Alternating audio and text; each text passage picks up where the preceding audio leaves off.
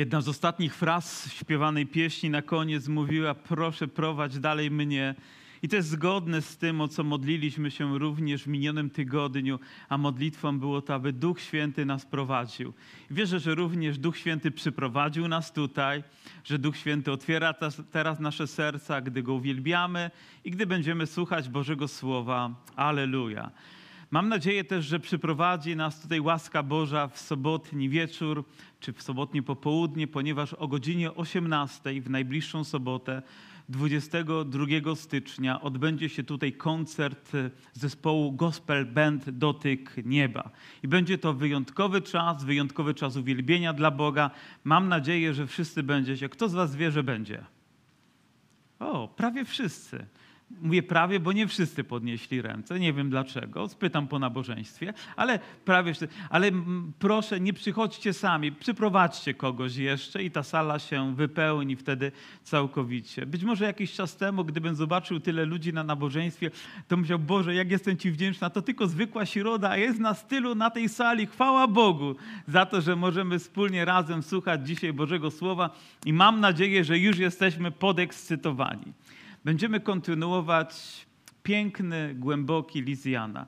Gdy myślałem o tym liście, to nie wiem dlaczego skojarzyłem go z jeziorem Bajkał. Nie wiem, słyszeliście pewnie o takim jeziorze.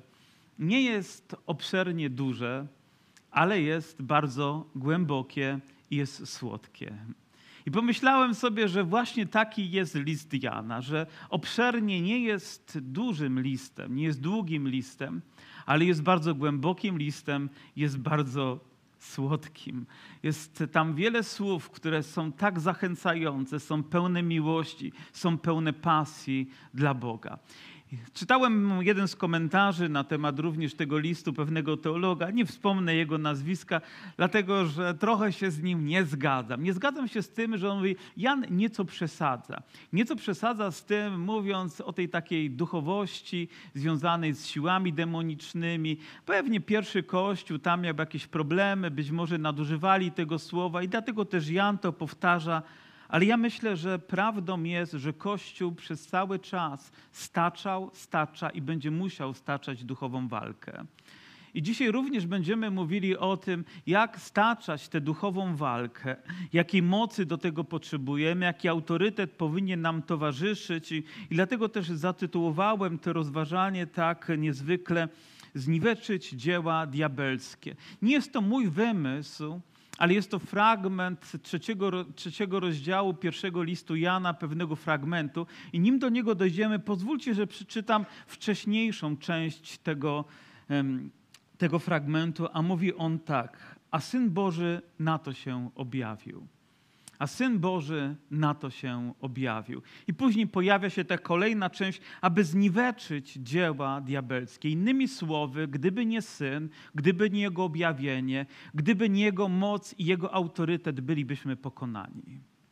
Bylibyśmy bardzo biednymi ludźmi, ale dlatego, że On przyszedł, dlatego, że On się objawił, dlatego, że On wykonał to cudowne dzieło i my możemy dzisiaj być zwycięzcami. I my dzisiaj nie musimy być przegranymi ludźmi, ale warunek jest taki, że to objawienie nie może być tylko teoretyczne, nie może być tylko jakąś wiedzą gdzieś z ambą promowaną, ale osobistym doświadczeniem każdego z nas. Ale nim dojdzie Idziemy do tego fragmentu, pozwólcie, że rozpoczniemy od początku trzeciego rozdziału, ponieważ nie możemy pominąć tych słodkich, pięknych słów, które się tam pojawiają. I oto rozpoczyna Jan tak: patrzcie. Myślę, że w ten sposób chcę zwrócić naszą uwagę. Chcę powiedzieć: nie możecie spuścić wzroku ani na chwilę z tego, co chcę wam powiedzieć. Wasza uwaga powinna być skoncentrowana. Pamiętacie Piotra, który szedł po tych zburzonych falach? Gdy patrzył na Jezusa, wszystko było dobrze, ale gdy tylko odwrócił wzrok, wiecie, gdzie wylądował, jakie były tego skutki. Myślę, że podobnie jest i w tym, gdy odwracamy wzrok od naszego Pana, od Jego Słowa, od Jego prawdy, choćby na moment, choćby na jedną chwilę, to może skończyć się bardzo źle. Dzisiaj wręcz huczy się, żeby ludzie, którzy jeżdżą samochodami, nie, nie pisali es em esów w trakcie, żeby nie oglądali jakichś filmików albo innych rzeczy, bo chwila nieuwagi może kosztować ich albo kogoś innego życie. Chwila nieuwagi, jedna chwila i może rozegrać się dramat. Dlatego tak ważne jest chyba też dla nas, abyśmy skupili całą naszą uwagę, całe nasze serce na tym, co Bóg w swoim Słowie chce nam powiedzieć, aby nic nie umknęło, no, abyśmy mogli powracać do tego i cieszyć się. A słowa następne mówią, jaką miłość okazał nam, jaką miłość okazał nam Ojciec, że zostaliśmy nazwani dziećmi Bożymi i nimi jesteśmy. I rzeczywiście, gdyby nie ingerencja Ojca, gdyby nie objawienie Jezusa, którego posłał, aby objawić nam siebie, to nie moglibyśmy zostać nazwani dziećmi Bożymi. Ale Jan posuwa się dalej. On mówi, to nie jest tylko nazwa, która gdzieś towarzyszy. Dzisiaj też mamy chrześcijańskie. Nawet partie są chrześcijańskie. Narody uważają się za chrześcijańskie. Nazwy gdzieś na budynkach mogą mieć przedrostek chrześcijańskie. Ale czy jest to prawdą? O której mówi również Jan. Mówi, ale nimi jesteście. A więc dokonało się coś więcej niż tylko jakaś teoria, która nam jest znana niemalże od kolebki naszego życia, ale stała się treścią naszego życia, prawdą w naszych sercach, gdy poprzez Pana Jezusa, poprzez Jego objawienie w naszym życiu, poprzez Jego miłość, którą nam objawił, zostaliśmy wybrani. Bóg stał się naszym Ojcem. Wiecie, wiemy, że Bóg wszystkich ludzi stworzył. Jesteśmy Jego stworzeniem. Ile z miliardów dzisiaj, nie wiem, osiem miliardów ludzi na świecie? Ale czy wszyscy są Jego dziećmi? Myślę, że to coś więcej niż tylko być stworzonym przez Boga, być wybranym, być nazwanym Jego dzieckiem, móc nosić to w swoim sercu, ten wielki przywilej, że mogę nazwać Jego w, pierwszym, w pierwszej osobie, że jestem Bożym dzieckiem, ponieważ ten zaszczyt został mi dany. Bóg wybrał mnie, Bóg adoptował mnie, Bóg uczynił mnie swoją własnością. Nie zasługiwałem na to, ale Jego miłość to spowodowała, że dzisiaj patrząc na Niego mogę być tego pewnym. Jego Słowo i chyba list Jana szczególnie nas w tym Słowie, w tym przekonaniu płynącym z Bożego Słowa utwierdza. Więc i my powinniśmy uchwycić się go bardzo mocno, nie spuszczając tych słów naszego spojrzenia, naszych serc. One powinny być wryte w naszym życiu. Ktoś kiedyś zauważył również, że jest różnica, może być różnica pomiędzy bycia rodzicem a bycia ojcem. Rodzic to ktoś, kto może przyczynił się też do tego, że jesteśmy na tym świecie, ale wychowywać nas może ktoś inny. Tak? Ojcem może stać się ktoś, kto jest obecny, ktoś, kto jest zaangażowany, ktoś, kto cały czas jest przy nas, ktoś, kto się o nas troszczy, ktoś, kto okazuje nam miłość niezmiennie, bez względu na wszystko, bezwarunkową miłość, bo taką właśnie okazuje Ojciec. I myślę, że właśnie na tym polega adopcja, że Bóg stał się naszym Ojcem, wybierając nas. Nie tylko Bogiem w znaczeniu ogólnym, uniwersalnym, ale osobistym. Dzisiaj ja i ty możemy Go tak nazwać, a nawet więcej, czytając list do Rzymian i czytając ósmy rozdział, wiemy, że możemy wołać do Niego jak Abba, Ojcze. Możemy powiedzieć te niezwykłe słowa, które może tylko, tylko wypowiedzieć powiedzieć jako prawdę w swoim życiu Boże dziecko. Ktoś, kto tego doświadczył, ktoś, kogo ten głos wyrywa się z serca, tak jak naszym dzieciom, gdy zobaczyły naszą twarz i żebyśmy zeszli z widoku, to mówili tata, tata. Ile ja się nawalczyłem o naszą córkę, żeby pierwszym słowem nie była mama. Nawet nie wiecie, ile razy wpajałem to słowo w uszy mojego dziecka i wygrałem. To pierwsze słowo było tata i nawet nie wiecie, ile radości mi to sprawiło. Ile satysfakcji, gdy usłyszałem ten głos i nie jestem w stanie chyba zapomnieć go nigdy w moim życiu. Ja wiedziałem, że jestem, ale gdy to powiedziało moje dziecko, stało się tak niezwykłe. I do dnia dzisiejszego tak mówią, zwłaszcza gdy coś ode mnie chcą. Ale dlatego świat was nie zna, że Jego nie poznał. Co znaczy, że świat was nie zna? Przecież żyjemy w tym świecie, chodzimy w tym świecie, znamy ludzi, którzy są wokoło nas, ale świat nas nie zna. Świat nas nie rozumie. Świat nie może utożsamić się z doświadczeniem, które my mamy w naszych sercach z powodu tego, czego dokonał Jezus. Ja nie czuję się w tym świecie wyobcowany, to znaczy, że muszę się czuć źle, chodząc po ulicach czy gdzieś przebywając z ludzi, ale mam świadomość, tą głęboką świadomość, że ja do tego świata nie należę, że on jest daleki. I czasami rzeczywiście staję się i poprzez to nieco obcym. Chodzę i wiem, na przykład, gdy jestem w bibliotece, gdy jestem w księgarni, widzę wiele książek, wiele wiedzy, ale myślę sobie, wiele z nich jest mi obcych. Nie, nie, niezgodnych z moim sposobem myślenia, z tym, co zostało mi objawione w Chrystusie. Nie ze wszystkim się zgadzam, gdy słucham wiadomości, gdy patrzę na wydarzenia codziennego życia, ponieważ wiem, że jest różnica pomiędzy tym, co Bóg uczynił w moim życiu, a tym, co jest w tym świecie. Wy macie podobnie, że idziecie i wiecie, że jesteście Bożymi dziećmi i nawet zadziwiają was w znaczeniu, że nie podziwiamy, ale dziwimy się, że takie rzeczy w ogóle mają miejsce, bo jesteśmy Bożymi dziećmi, bo to świadectwo jest po prostu w nas. I te wszystkie wydarzenia burzą w nas niezgodę, często nawet jakiś taki konflikt wewnętrzny, ponieważ jesteśmy Bożymi dziećmi. Jeżeli ktoś prawdziwie narodził się na nowo, to będzie tego doświadczał. Będzie żył w tym świecie, ale wiesz, że do niego nie należysz. Wiesz, że on nie powinien mieć taki destruktywny wpływ na twoje życie, bo jesteś Bożym dzieckiem. I Pan mówi, zaprawdę nim jesteś. Zaprawdę. I myślę, że powinniśmy to wyznawać. Jest jedna z pieśni, która ładnie to też przez nuty wyraża i przez słowa. Jestem dzieckiem Twym, jestem dzieckiem Twym, jestem dzieckiem Twym. I głos narasta i być może nawet tempo narasta, tonacja wzrasta i ta prawda jest wyśpiewywana, ale ona nie musi być przez akompaniament instrumentu. Wystarczy, że to gra w naszych sercach. Jestem Twoim dzieckiem. Nie należę do tego świata.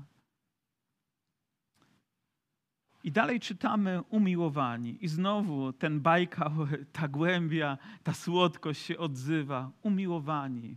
Gdybyśmy ten sam fragment, czy to samo słowo wzięli w, w liczbie pojedynczej pierwszej osoby, to byłoby umiłowany. To byłoby umiłowana. Nie wiem, jak często w Starym Testamencie to słowo się pojawia odnośnie narodu izraelskiego, ale właśnie Bóg wybrał swój naród i umiłował go, a my byliśmy dalecy, ale On wybrał nas i umiłował nas. I chcę powiedzieć, o, nie, to się nie zmieni. Ja nie zrezygnuję z Ciebie, jeśli Ty nie zrezygnujesz ze mnie. Umiłowany, umiłowany synu, umiłowana córko, teraz dziećmi Bożymi jesteśmy, ale jeszcze nie objawiło się, czym będziemy, lecz wiemy, że gdy się objawi, będziemy do Niego podobni, gdyż ujrzymy Go takim, jakim On jest. W tym słowie jest zawarta niezwykła obietnica, bo rzeczywiście spotkanie Jezusa osobiście w naszym życiu, doświadczeniem Jego obecności w Duchu Świętym, w naszych sercach, przekonanie Bożego Słowa w naszym życiu powoduje ogromną różnicę. Wiecie, widzę też różnicę w moim życiu na przestrzeni tych lat, odkąd podjąłem decyzję, by iść za Chrystusem do dnia dzisiejszego. Tak, jest różnica i w świadomości, i w zrozumieniu Bożego Słowa, ale też i w zaangażowaniu mojego serca, i w głębi relacji, która myślę, że z czasem narasta, staje się coraz głębsza, jak jezioro Bajkał, jak Boże Słowo objawia przez objawienie również i ta relacja staje się tak niezwykłą. Ale Pan mówi, mój syn, moje dziecko, to jeszcze nie koniec. To jeszcze nie koniec. Ja jeszcze mam coś niezwykłego dla Ciebie i my do tego Dążymy, chcemy doświadczyć tego, chcemy wyzwolenia. Z niektórymi z was spotkałem się, gdy mieliśmy więcej włosów, inne kolory, nawet mieliśmy naszych włosów, inaczej wyglądaliśmy. Nasz pesel trochę inaczej o nas świadczył. I dzisiaj wiem, że w związku z tym mamy pewne dolegliwości, trudności, jakieś osłabienia. I ktoś nawet powiedział, że jak człowiek rano się obudzi i nic go nie będzie boleć, to już będzie właśnie to. Niezwykłe spotkanie z naszym Panem, ale to się objawi. Przyjdzie taki dzień, kiedy będziemy podobni. Gdy Chrystus został wzbudzony z martwych, Jego ciało było uwielbione, Jego ciało już nie podlegało skażeniu, nawet przez ściany mógł przenikać. Już nawet gdy ślady były na Jego rękach, nie bolały. Bóg był przebity, ślad był, ale nie bolało. Już nie było niczego, co mogło teraz zrobić to, co robi zazwyczaj czas, czy jakieś rzeczy z naszym, z naszym ciałem. Oto objawi się coś niezwykłego. Ale na, na przestrzeni też tego całego mojego czasu chrześcijańskiego życia zauważam, jak, jak zmienia się też moje nastawienie i, i zrozumienie, a poprzez to kolejne decyzje, kolejne decyzje, kolejne. I wiem, jak ważne też jest, abyśmy się nie zatrzymywali, bo dopóki tutaj żyjemy, ten proces naszego wzrostu, rozwijania naszej wiary powinien nieustannie, nieustannie trwać, bez względu na to, jak długo już jest jesteś osobą wierzącą, nigdy nie powinieneś powiedzieć, mam dość, ale wręcz odwrotnie, potrzebuję jeszcze więcej i więcej i więcej, aby objawiała się chwała, moc i autorytet Pana Jezusa Chrystusa. To jest tak istotne dla naszego duchowego życia, wzrostu i radości też, którą mamy i pokoju, który przynosi. Oczywiście uwierzyłem. Wiedziałem, że od razu mój sposób myślenia zaczął się zmieniać, bo te same rzeczy, które wcześniej wydawały mi się normalne, teraz normalnymi nie były, bo już nie należałem do tego świata i uznałem, że to jest złe. Potrzebowałem podjąć walkę, żeby też to odrzucić. Wiedziałem, że potrzebuję zrobić kolejny krok, ochrzcić się, być częścią Kościoła, być częścią społeczności, wyznać Pana Jezusa Chrystusa wobec całego świata i bardzo szybko uczyniłem ten krok. Ale czy myślicie, że to wystarczyło? Nawet i ten krok nie uczynił mnie z aureolą nad głową, ale wręcz wydaje mi się, że dopiero rozpoczął się proces, kiedy Bóg zaczął mnie kształtować. Mówi, potrzebujesz więcej. Zaczął mi się przypominać rzeczy z przeszłości. Ja mówię, o Panie, przebaczyłeś, ale Bóg mówi, ale masz się z tym rozprawić, więc rozprawiałem się. Czasami zajmowało to długie dni, ale rozprawiałem się z tymi rzeczami. Mówię, Boże, nie chcę do tego wracać. Ale mówię, Pani, potrzebuję mocy, bo mam wrażenie, że ciągnie mnie. Powiem, jak magnes, próbuje mnie z powrotem wchłonąć ten świat. Więc potrzebowałem Ducha Świętego, Jego mocy. Słyszałem o Nim, wiedziałem, że jest, ale nie doświadczałem Go tak, jak pragnęło tego moje serce. A więc znowu potrzebowałem kolejnego kroku w mojej wierze i uczyniłem go, otworzyłem, powiem wręcz w desperacji moje serce i przyszedł wielkiej mocy i wypełni moje serce i ponad wszelką wątpliwość. Nie było to już teorią, ale było doświadczeniem, którego może doświadczyć tylko Boże dziecko. Jeżeli to przeżyłeś, to możesz powiedzieć, tak, jestem ochrzczony w Duchu Świętym, tak, zostałem zanurzony w Bożej obecności, bo jest to zbyt święte, by nam umknęło. Tak bardzo tego potrzebujemy. Dlaczego? Bo sami sobie nie poradzimy. Boże objawienie, ono dokonało się, ale ono wciąż jest progresywne. Ono wciąż narasta w naszym życiu, aż doprowadzi nas do tego miejsca, gdzie teologia i zwiastowanie pastorów się kończy. Alleluja!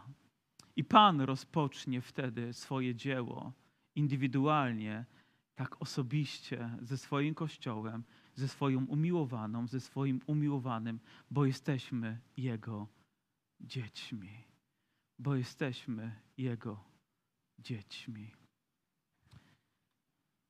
Tak długo mówiłem, że mi się tablet zawiesił. I każdy, kto tę nadzieję w nim pokłada, oczyszcza się, tak jak On jest czysty. Myślę, że to określenie kierunku w naszym życiu, że odkąd poznaliśmy Jezusa, to naturą każdego Bożego dziecka będzie, było, będzie to głębokie pragnienie stawać się podobnym do naszego Pana. Oczyszczać, oczyszczać. Wiemy, że w Biblii to słowo też jest używane po to i Pan nawet tego dokonuje w nas, byśmy zaczęli przynosić owoc. Owoc chwały dla Niego, owoc uwielbienia. Oczyszcza się, jak On jest czysty. Tak chce, żeby Jego Kościół, żeby Jego umiłowana, Jego umiłowane, żeby Jego dziecko było również takim, według Jego natury. O, jakże żałuję, że nie mamy czasu, żeby w każdy z tych słów jeszcze głębiej rozpatrzyć, bo mamy jeszcze trochę wierszy, niewiele czasu. Każdy, kto popełnia grzech i zakon przestępuje, a grzech jest przestępstwem zakonu, każdy, kto popełnia grzech. Proszę, zwróćcie uwagę, że to słowo popełnia brzmi jak popełnić coś złego. Mówi się, że ktoś popełnił przestępstwo, jakieś wykroczenie, coś strasznego i myślę, że właśnie taką rangę nabiera tutaj słowo każdy, kto popełnia grzech. Nie możemy nigdy umniejszać temu, jak destruktywny jest grzech w życiu człowieka. Nigdy nie można się bawić tym, balansować i powiedzieć, o co tam grzech, co tam ten mały problem, co tam ta jedna rzecz. Kiedyś słyszałem pewne świadectwo osoby, która uwierzyła w Pana Jezusa i doznała wielkiej łaski i później zaczęła żyć nowym życiem, a wcześniej była uzależniona od alkoholu, aż przyszedł taki radosny dzień dla niej. Nie, nie, nie będę mówić szczegółów, ale ważny dla tej osoby i niby przypadkiem sięgnęła po jeden kieliszek alkoholu. Jeden. Jak to mówią, jeden nie zaszkodzi, prawda? Niestety zaszkodził. Tak, że uruchomił całą lawinę kolejnych, kolejnych, kolejnych złych rzeczy. Ta jedna rzecz stała się zapalnikiem. I w tym momencie niestety nie przyszło jakieś uświadomienie tego, że, że trzeba natychmiast tym zerwać, odrzucić. Ale proszę zwróćcie uwagę, że Biblia stawia grzech w takim miejscu, żebyśmy na niego uważali, żebyśmy nie mieli z nim nic wspólnego, żebyśmy nie byli przestępcami. A wiecie, że On się objawił, aby zgładzić grzechy, a grzechu w Nim nie ma. Rzeczywiście jedyną doskonałą osobą, która żyła tutaj na ziemi, jedyną bez grzechu osobą żyjącą na ziemi, był i jest Jezus Chrystus. Nikt inny. Każdy człowiek ma swoje wady, ma swoje problemy. Nawet na was patrząc, patrzę na umiłowanych Pana, oczywiście, na dzieci Boże. Ale patrzę też w lustro i widzę człowieka niedoskonałego. Patrzę człowieka, który ma czasami swoje problemy i trudności. Jakie, nie pytajcie, żony też nie pytajcie, ponieważ objąłem ją klauzulą milczenia i poufności. Każdy, kto w nim mieszka, nie grzeszy. Każdy, kto grzeszy, nie widział go, ani go nie poznał. I tutaj pojawia się rzecz, z którą musimy się rozprawić.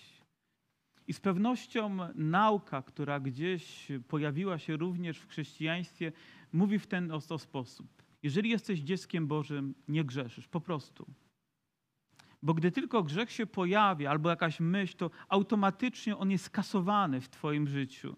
Że to działa trochę jak w systemie, gdzieś tam jakiś program antywirusowy. To się od razu jest kasowane, od razu tego nie ma, nie ma, nie ma, nie rozprzestrzeni się, nie ma żadnego zagrożenia. A więc możesz czuć się bezpieczny bez względu na to, gdzie idziesz, co robisz, co myślisz, co mówisz, jak się zachowujesz. Nie ma znaczenia, jesteś Bożym dzieckiem, niczym nie musisz się przejmować.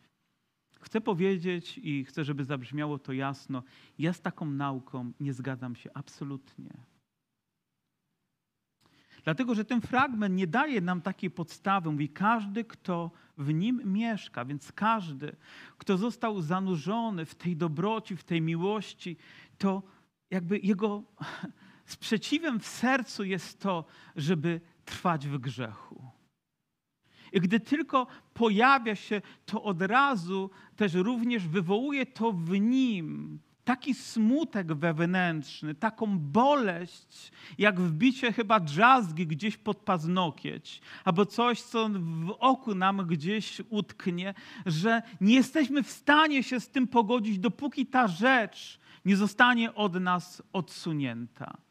I znowu ta teologia mówi w ten sposób, że nasze przeszłe grzechy zostały przebaczone, nasze teraźniejsze grzechy zostały przebaczone i już nasze przyszłe grzechy zostały przebaczone, więc nie musimy się niczym przejmować. I znowu tutaj nie zgadzam się z taką nauką. Wiem, że Pan ma moc przebaczyć nasze grzechy, ale i przebacza je, ale przebacza też wyznane grzechy.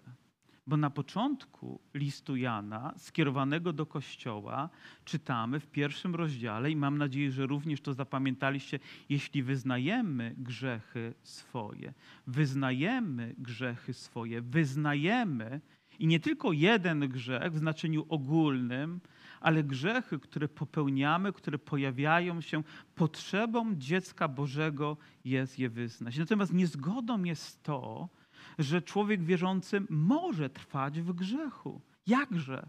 Powiem, nie dopuszcza nawet takiej myśli Jan, żeby w Kościele był ktoś, kto świadomie trwa w grzechu i nie uznaje tego za jakikolwiek problem i przyczynę, aby cokolwiek robić ze swoim życiem.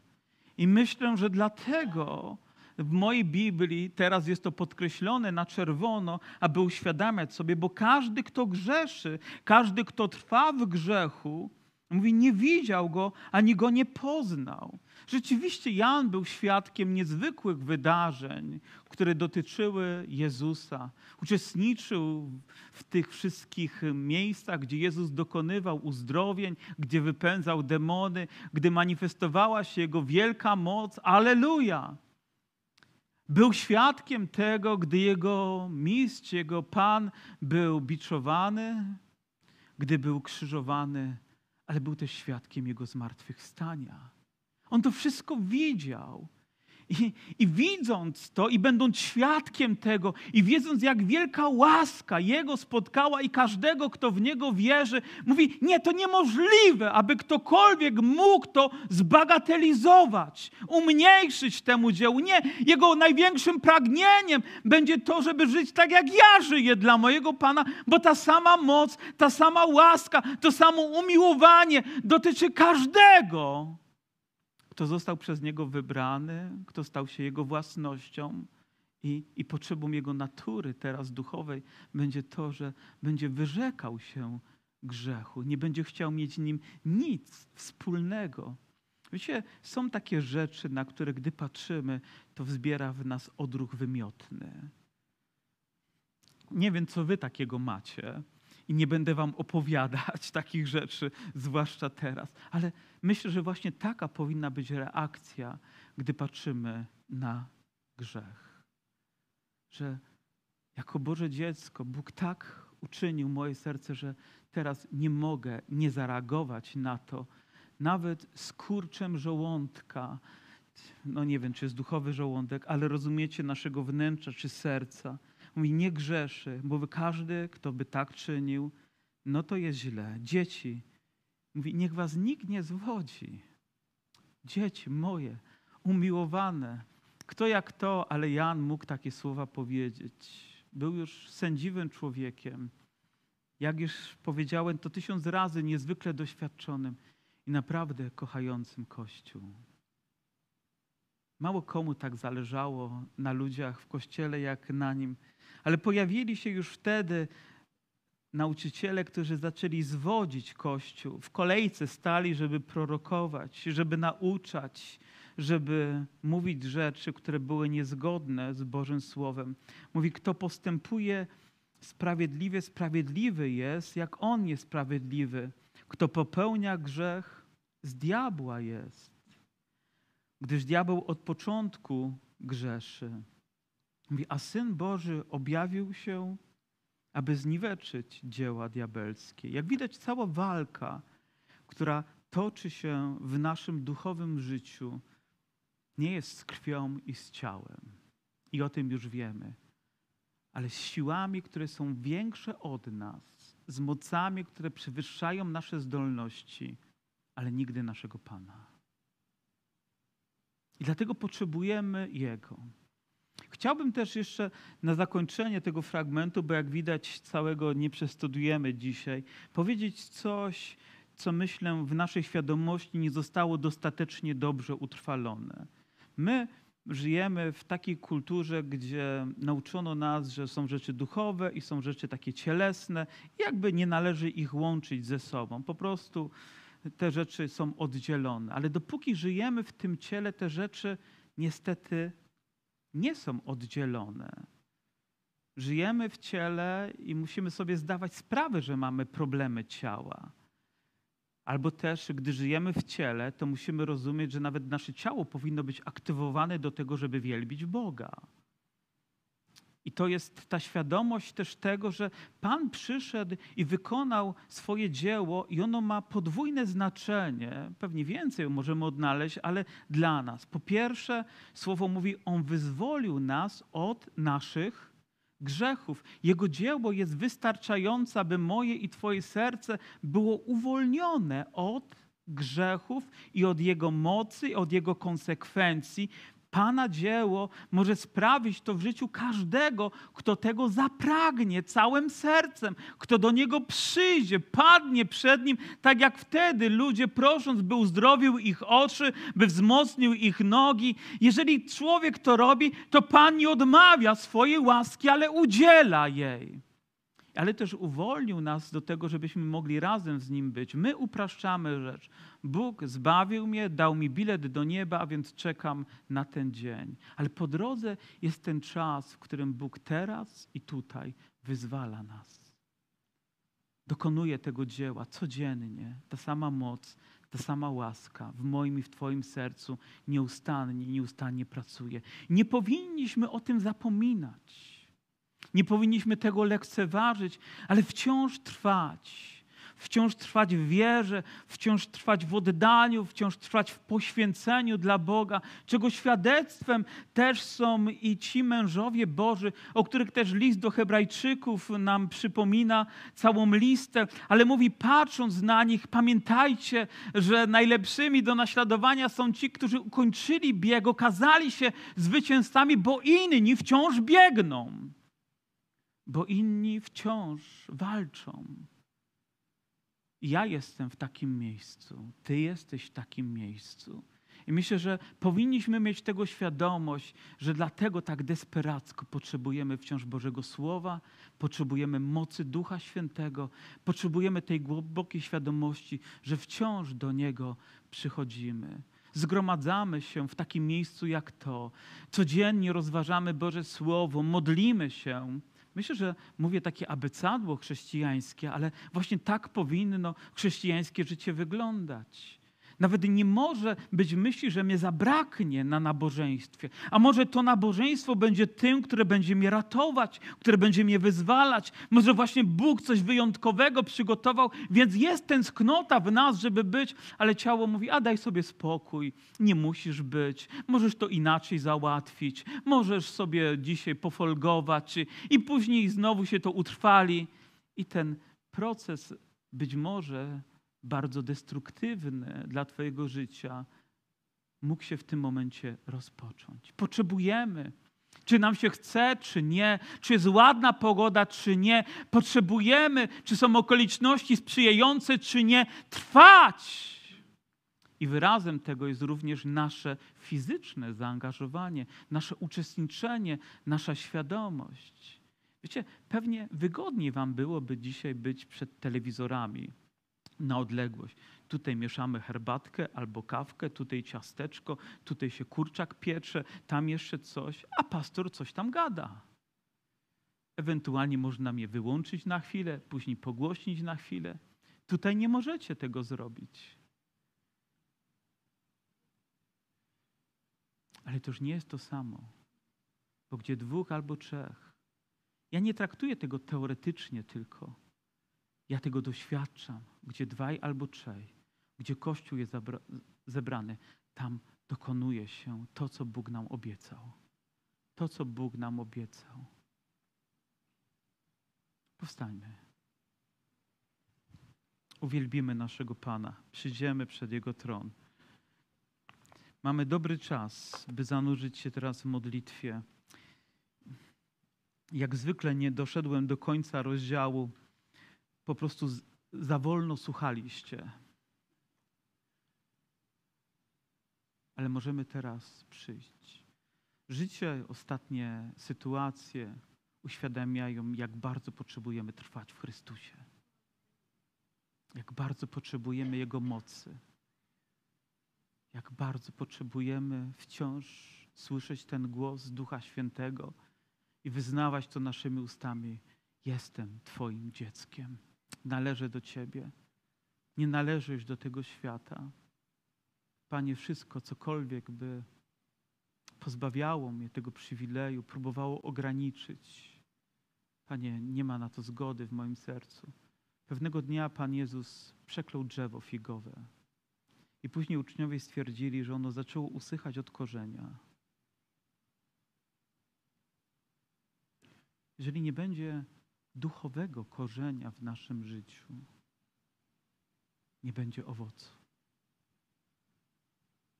Jeżeli to zostanie zniszczone, to wszystko inne to kwestia czasu.